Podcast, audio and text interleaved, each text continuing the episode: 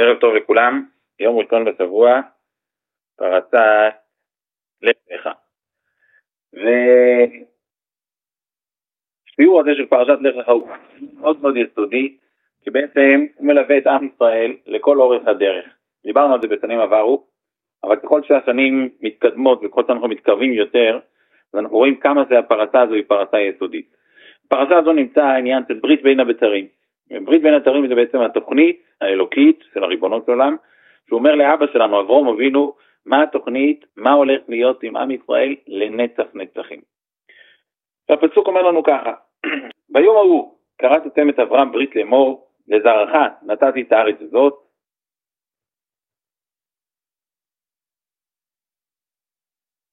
אחרי שהפסוק מדבר, אחרי כל אריכות העניין של ברית בין הבצרים, החלק המוכר יותר של ועבודנו והיינו הייתם עברנו ראשון או גלות מצרים וכולי, אחר כך יש המשך של הפסוק. ביום ההוא קראתי שם את אברום ברית לאמור, לזרעך נתתי את הארץ הזאת מנהר מצרים עד הנהר הגדול נהר פרת, את הקיני ואת הכניזי ואת הקדמוני, ואת החיטי ואת הפריזי ואת הרפאים, ואת האמורי ואת הכנעני ואת הגרגשי ואת היבוצי.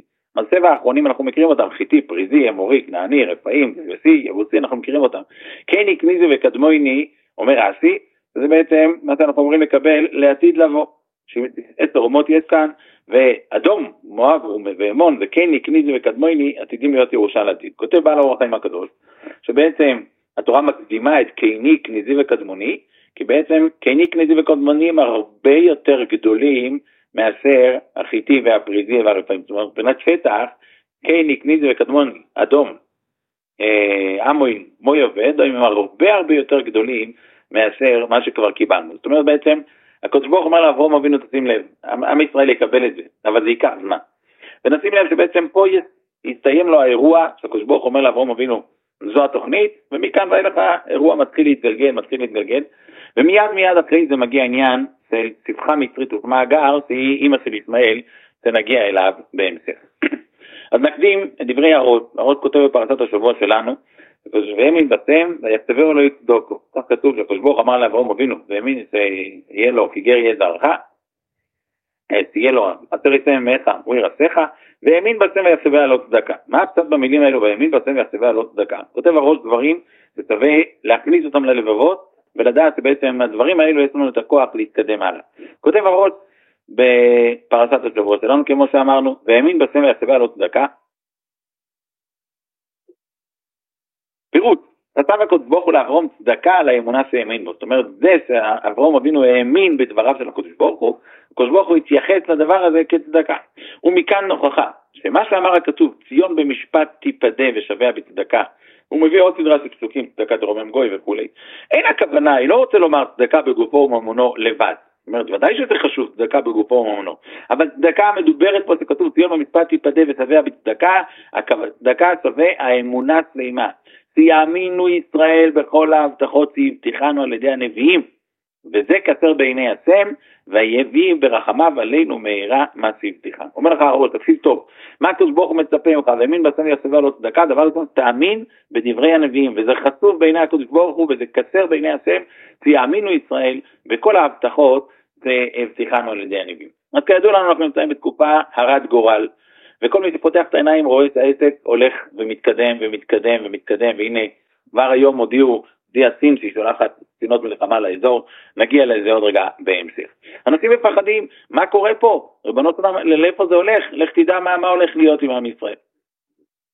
אז אנחנו מצפים ומאמינים ומייחלים, אבל התפקיד שלנו, כמו שהזכרנו שבוע שבוע בתמצית העניינים, התפקיד שלנו בתור יהודים זה לפתוח את כל מה שקורה בעולם ולנסות לראות את זה בדברי הנביאים. הזכרנו את דברי רש"י, שאומר שציפית לישועה, הכוונה היא לדברי הנביאים, הווה אומר שאתה צריך לנסות לראות את הדברים של דברי הנביאים אמרו, האם זה קורה באמת? זאת אומרת, אתה פותח את העיתון ואתה רואה את הכותרות שככה וככה וככה, אתה צריך לנסות למצוא את זה בדברי הנביאים, וזה בעצם מה שאומר לנו הרות, האמונה שלמה שיאמינו ישראל בכל ההבטחות שהבטיחנו על ידי נביאים. זאת אומרת, יש לנו תפקיד להאמין באמונה שלמה בדברי הנביאים.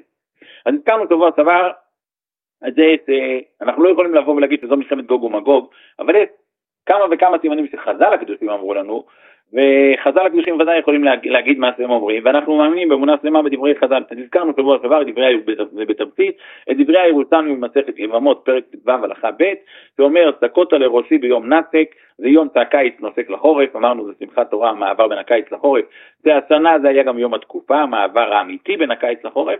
צקותה לראשי ביום נתק, אומר הירושלמי, זה נזקות של גוג, זאת אומרת, יום הנתק של גוג יתחיל ב...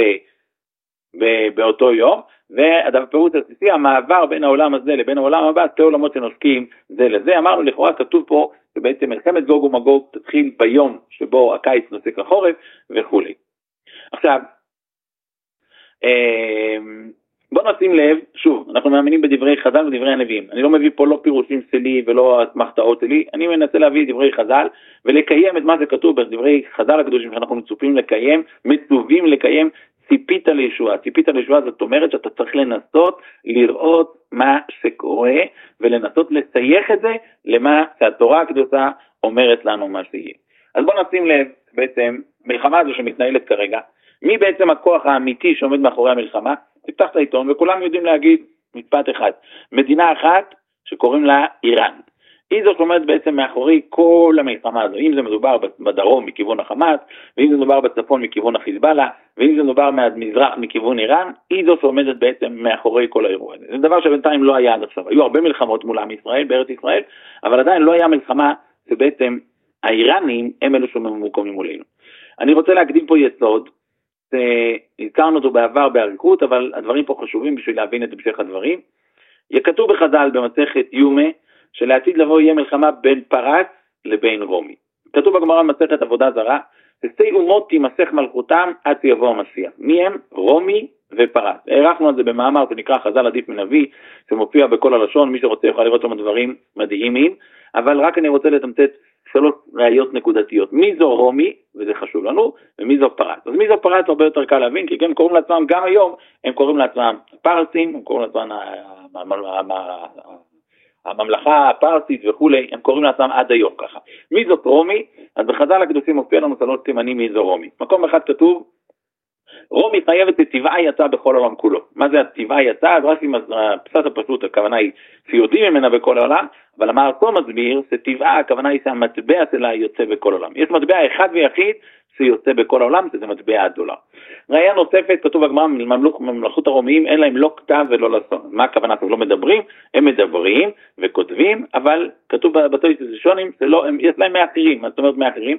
שים לב, אין כלום אומה בעולם שלא מדברת בשפה שלה. צרפתים מדברים בצרפתית, הרוסים ברוסית, הסינים בסינית, אבל האמריקאים לא מדברים באמריקאית, הם מדברים באנגלית. פירוש הדברים שבעצם מי שיודע השפה האנגלית מורכבת, של אמריקה ודאי, מורכבת מריכוז של ארבע שפות, זו אנגלית, אה, גרמנית ולטינית ואולי יוונית עתיקה, משהו כזה. אז בעצם זה מורכב, סימן שני בעצם שלכאורה מלכות רומי אין להם לא כתב ולא לשון, זו האומה שאין לה לא כתב ולא לשון.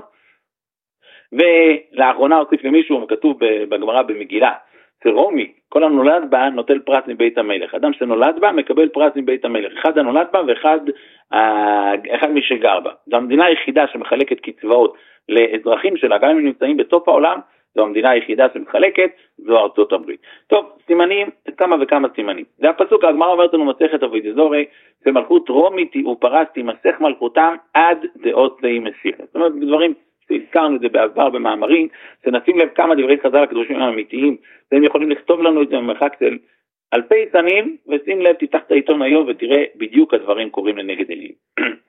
אז נחזור לזה, אמרנו יש רומי ויש פרס. פרס זו עירה.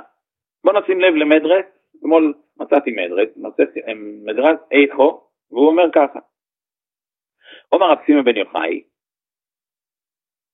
אם ראית המדרש מדבר על הפסוק, כתוב פרץ רשת לרגלי, סיווני אחור. פרץ רשת לרגלי, סיווני אחור. אומר המדרס, איכו פרס א', פסקה מ"א בסוף. פרץ רשת לרגלי, אמר רבי בר כהנא, אם ראית ספסלים מלאים בבליים מונחים בארץ ישראל, צפה לרגלו של הייתה אם פרץ רשת לרגלי? עכשיו זה לא בדיוק מובן מה כתוב כאן. מסביר התנות כהונה, ספסלים מלאים בבליים, הכוונה היא פרסיים בארץ ישראל, לא בבליים כי בבל זה פרס, ככה הוא אומר, אז תספר לרגליו של משיח. מה טעם? פרץ רשת לרגליים. נכון שבתורה זה כתוב פי ריס, סמך, אנחנו קוראים את זה עם סין, סין, אבל מבחינת ההגייה זה בדיוק כמו שאנחנו אומרים פרץ, זה בכוונת דברי המדרס. טוני רב שמעון בן יוחאי, אם ראית סוס פרסי כסור בארץ ישראל, צפה לרגליו של משיח. שוב, אם ראית סוס פרסי קשור בארץ ישראל, אז אם תשאל אותי מה הכוונה סוס, אז ידוע שסוס בכוונה היא בדברי חז"ל, הכוונה היא תמיד, הכוונה היא לסוס, כמו שכתוב בפסוק, סוס מוכן ליום מלחמה. אומרת, אם ראית סוס, אם ראית חילות של פרס נמצאים בארץ ישראל, צפה לרגליו של משיח. זה מדרש שמופיע במדרש איפה. אבל בואו נשים לב לדברים הרבה יותר חזקים שמופיעים בתרגום יונס מנוזיל בפרשת השבוע שלנו, כאשר הקדוש ברוך הוא מראה לאברום אבינו את התוכנית האלוקית, מה הולך להיות. אומר יונס מנוזיאל, ברייסיס תזבוב, פסוק י"ב: ועבד שים תקריב על המצמוע, זאת אומרת הצמד הלכה לשקוע, ושנאה נפלה על אברהם, אני קורא עכשיו את המילים הבאות, ואו ארבע מלכבון קיימון למסבדו יוזבנוי, זאת אומרת ארבע מלכויות עומדות לסעבד את בניו. אימתא דו דבא ולקבלה, אימתא הראשונה כתוב פסוק אימה, והנה אימה חשיכה גדולה נופלת עליו. אומר אתה רבי יונסון, אימתה זה בבל, קבלה זה כתוב חשיכה, זו מדי, גדולה תגיע, זהו יוון, נפלה דאו פרס דעתידה למיפל, פרס עתידה ליפול, ולית לזקיפה, היא לא תתרומם, ומתמון נסידין למייסק עמו בית ישראל. זאת אומרת, כאשר פרס תיפול, אז עם ישראל יעלה ויחזור למקום שלו. עכשיו, התרגום יונתן מנוזיאל כותב, תרגום יונתן מנוזיאל אומר את הדברים האלו. הפירקי דרב לזר, שבעצם גם שם מופיעים הדברים האלו, אבל שם הוא מוסיף עוד מילה. או לא, התרגום הסביר את האימו, סייחו, גדולו, נוי פלד, הסברנו, מה זה עליו? אומר התרגום, אומר הפרקי דרב לזר, עליו זה ישמעאל. ועליהם עתיד לצמוח מסיח בן דוד. מביאים את זה הראשונים פה, כמה וכמה מהראשונים מביאים את הדברים האלו בפרשת השבוע שלנו, עליו זו ישמעאל, שעליו עתיד לצמוח מסיח בן דוד. זאת אומרת בסוף הימים יהיה מצב כזה של ריכוז של כוחות שמצד אחד של פרס, אבל מצד שני יחד עם בני ישמעאל, וזה בעצם מה שקורה היום. יש לנו את ישמעאל מצד אחד, את הערבים עם מחסמה מכל הכיוונים, אבל מצד שני, מי זה? זה נמצא יחד עם, עם הגב שמי נותן להם? פרס נותנת להם את הגב. שני העמים האלו ביחד יבואו להילחם עם עם ישראל, ועליהם יצמח מסיח בן דוד. ואם אמרנו שהיום מתחדש בחדשות, זה, זה סין שולחת אה, כוחות לכיוון המזרח התיכון, אז אפשר מצד אחד להיבהל ולהילחץ ולהגיד וואי ריבונו של עולם לך תדע מה הולך להיות פה ממש מלחמת עולם אבל יכול להיות ואדרבה אם אנחנו יודעים שהתוכנית פה היא תוכנית אלוקית לא הדברים קורים מה שנקרא סתם מאליהם אלא תוכנית אלוקית שהריבונו של עולם מכוון את הדברים למקום הזה אז שוב אנחנו מסתכלים בדברי חז"ל בדברי הראשונים והם בעצם זה התורה שלנו שבה אנחנו מצווים להאמין במאה אחוז. אומר התרגום יוניס מנוזיאל ותרגום אונקלוס ועוד על הפסוק ב... פרשת בלק, כאשר, כאשר בלעם מדבר על הנושא של העתיד לבוא. דרך אגב, הסברנו בעבר למה דווקא בלעם הוא זה שנבחר להעביר את הנבואה הזו לעולם, זו נבואה יחידה, בתורה כתוב מפורט מה הולך להיות.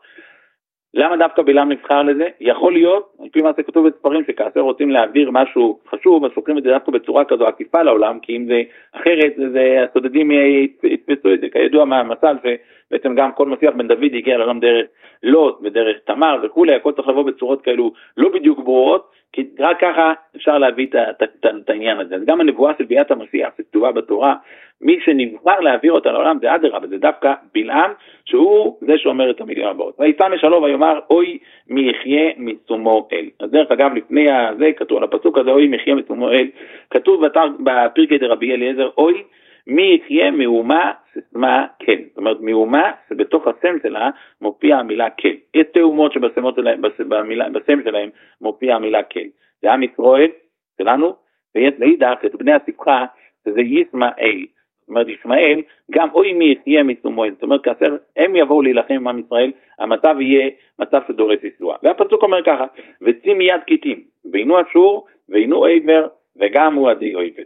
אני מקריא פה בבקשה את לשון התרגום יונס בן עוזיאל. וציצין, התטרחן במני זין. הציצין, שימו לב לצליל של המילים ציצין זה צין, אבל שימו לב לתרגום יונס, לתרגום און כאילו, זאת אומרת וציין, זה הרבה יותר חזק. ובתרגום ירושלמי, זה אומר ויפקון אוכלוסין סגין בלברניה בספינות מן מדינתא רבתא, מן המדינה הגדולה. מי זו המדינה הגדולה? כולנו יודעים. הם יצטרכו, יצטיידו במני זין, אני חוזר בדברי התרגום מינוס מנוזיאל, ויפקון באוכלוסין סגין מלמברניה ומהר איטליה, וכבר הזכרנו בעבר שזה מסתדר עם הקורונה, זה פרצת בלמברדיה, ויצטרפון בליגיוני דיפקון מן קוסטנטיני, ויצערון לאטוראי, וישעבדון כל בנוי דעבר, ברא.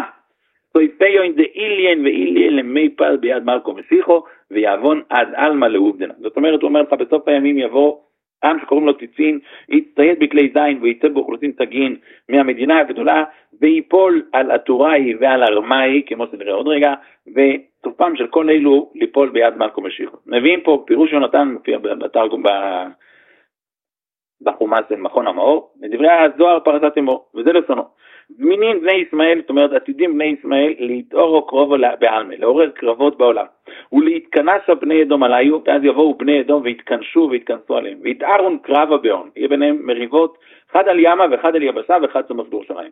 יהיה יהיה ביניהם שלוש מלחמות גדולות, אחת בים, אחד ביבשה, אחד סמוך לירושלים. וצלתי אילן באילן, הם ילכו פעם זה יצליח, פעם זה יצליח, וערה לא יתמצא לבני אדום, זאת אומרת בני אדום לא יצליחו לשלוט על ארץ ישראל. וההוא זימנה, איתר עם אחד מטייפה עלמא, יבוא עם אחד מטוב בעולם, זה דרך אגב מאוד מאוד מתאים לסין, ותתעורר על קרתא רבתי, זאת אומרת על הכרך הגדול שכידוע זה רומא, ויגיח בקרבה, וכמו שהסברנו, רומי זו בעצם ארצות הברית, שבעצם המקור שלה התחיל באיטליה וזה עבר לארצות הברית, הדברים מגובים בכל, בראיות לכל דבר שאני אומר פה עכשיו, ויגח בקרבה שלוש חודשים. והתכנסו תמנו ממאיה, זאת אומרת תהיה מריבה שלושה חודשים, והתכנסו כל העמים ויפלון בידיו, עד שיתאספו כל בני אדום מכל העולם, ואז יגזור הקדוש ברוך הוא עליו, זה מה שכתוב, כי זבח לעצם בבוד. זאת אומרת, אני לא יודע להסביר מה הולך להיות בצורה מדויקת, אבל בכל אופן אנחנו יודעים, יש תוכנית אלוקית, והתוכנית האלוקית מדברת במפורט על זה שהדברים האלו יקרו. ושבסוף הימים מי יהיה? יהיה ישמעאל. ואז עליהם, על בני שמואל, יצמח צמח בן דוד. זאת אומרת, הגאולה תבוא דווקא מתוך הצרות והקשיים שבני אדום מעוררים, שבני ישמעאל יעוררו לבני ישראל, חלילה וחס, ומספיק מה זה היה, ובואו נחדד פה נקודה כזו. ונחדד נקודה כזו כי היא נקודה חשובה. קראנו בפרשת נוח שהקדוש ברוך אמר לנוח, עשה לך תיבת עצי גופר. נשאלת השאלה, למה תיבת עצי גופר? מה העניין? אומר רש"י על שם גופרית שנגזר על דור המבול להימחות בו. והשאלה הזאת נמצאת מה זה משחק מילים, עליהם נגזר גופרית, אז נוח צריך לעשות תיבת עצי גופר. הסברנו בעבר, ואני חושב שהדברים, יש להם מקומות, מקורות חזקים מאוד בחז"ל. כתוב, כתוב, והקדוש ברוך הוא נותן גזרות שאפשר לפרשן אותן. הקדוש ברוך אמר לאדם הראשון, ביום אכולך ממנו מות תמות. אדם הראשון אכל ביום, אכל מעץ הדעת, והוא לא מת באותו יום. איך זה ייתכן? הקדוש ברוך אמר לו ביום אכולך ממנו מות תמות. מביא נשיא יוסף מלכות קיאת שופר את דברי המדרס, האור חיים הקדוש מביא את זה שבוע שעבר בפרשת אה, ברייסיס, וקדוש ברוך אמר להוד המוריסם ביום החולך ממנו מאוד תמות. יום יש לזה שתי משמעויות, יש יומו של בשר ודם שזה יום, ויש יומו של הקדוש ברוך הוא זה אלף שנים. אם אדם הראשון לא היה עושה תשובה, אז היה מתקיים בו ביום החולך ממנו מאוד תמות במיידי. היות שהוא אדם הראשון עשה תשובה, אז הקדוש ברוך הוא פרסם את זה ליומו של הקדוש ברוך הוא, שזה אלף שנה, ולכן אדם הראשון חי כמה עוד שבעים, כמה עוד שלושים שנה, הוא היה צריך להיות אלף שנה, חוץ מאותם שבעים שנה שהוא נתן לדוד המלך. היסוד הזה מופיע בדברי חז"ל בכמה וכמה מקומות, אחת אישה קיללה את, את אחד מהמוירואים, אז אמרתי, הפכו את הכיסא, שיפול מגדולתו, אז אמרתי, הפכו את הכיסא שלו, ואז, כמו שאומרים ביידיש, יויט זין, הוא יצא ידי חובה. פירוש הדברים גם פה בפרשת השבוע שאמרנו קודם, הקדוש ברוך הוא אמר לנוח עשה לך תיבת עצי גופר, למה? כי על נגזר על כולם גופרית. אז כולם קיבלו גופרית בפועל, אבל נוח, ברוך כתוב נוח מצא חן, אומרים חז"ל שגם נוח לא היה זכאי, אלא שמצא חן, לכן הקדוש ברוך הוא המתיק לו את זה, הוא יצא ידי חובה בלהיות מתיבה של עצי גופר. אותו יסוד מופיע לכל אורך הדרך בכל הבנת דברי חז"ל והפסוקים, שבכל דבר אפשר לפרסם אותו ברמה של 0, ברמה של 1, ברמה של 10, ברמה של 100. זאת אומרת, בכל דבר אפשר לצאת ידי חובה. אז בעצם אנחנו כבר עומדים במצב שהנה יוי בוא נשם, וכולי תלך בקרבך, רחמנא ליצלן, ונתתו הבתים והנשים וכולי וכולי, כל מה שכתוב בפסוק, כבר הזכרנו את זה שבוע שעבר באריכות, לא נחזור עכשיו על אריכות הדברים. אבל הדברים קורמים עור וגידים לנגד עינינו. אז מה אנחנו צריכים לעשות? לאיפה אנחנו צריכים לקחת את הדברים האלו? האם רק להתפלל בבתי הכנסת, ריבונו של עולם, אבינו מלכנו, זה די, נחזור לשגרה וצה"ל ייתן להם בשיניים ונחזור למקום שאנחנו היינו עד היום. לא. אנחנו צריכים לבקש את מעשה אנחנו צריכים לבקש. וכדי לדעת מה אנחנו צריכים לבקש, אנחנו צריכים להסתכל בדברי חז"ל הקדושים. וחז"ל אומרים לנו במפורש על הפסוק, אחר יסובו בני ישראל, וביצעו את השם אלוהיקיהם ואת דוד מלקום, ופחדו אל השם ואת טובו באחריס היום. אמר רבי שמעון בן, בן יוחאי, בשלושה דברים עשו ישראל, במלכות שמיים, במלכות בית דוד ובבניין בית המקדש.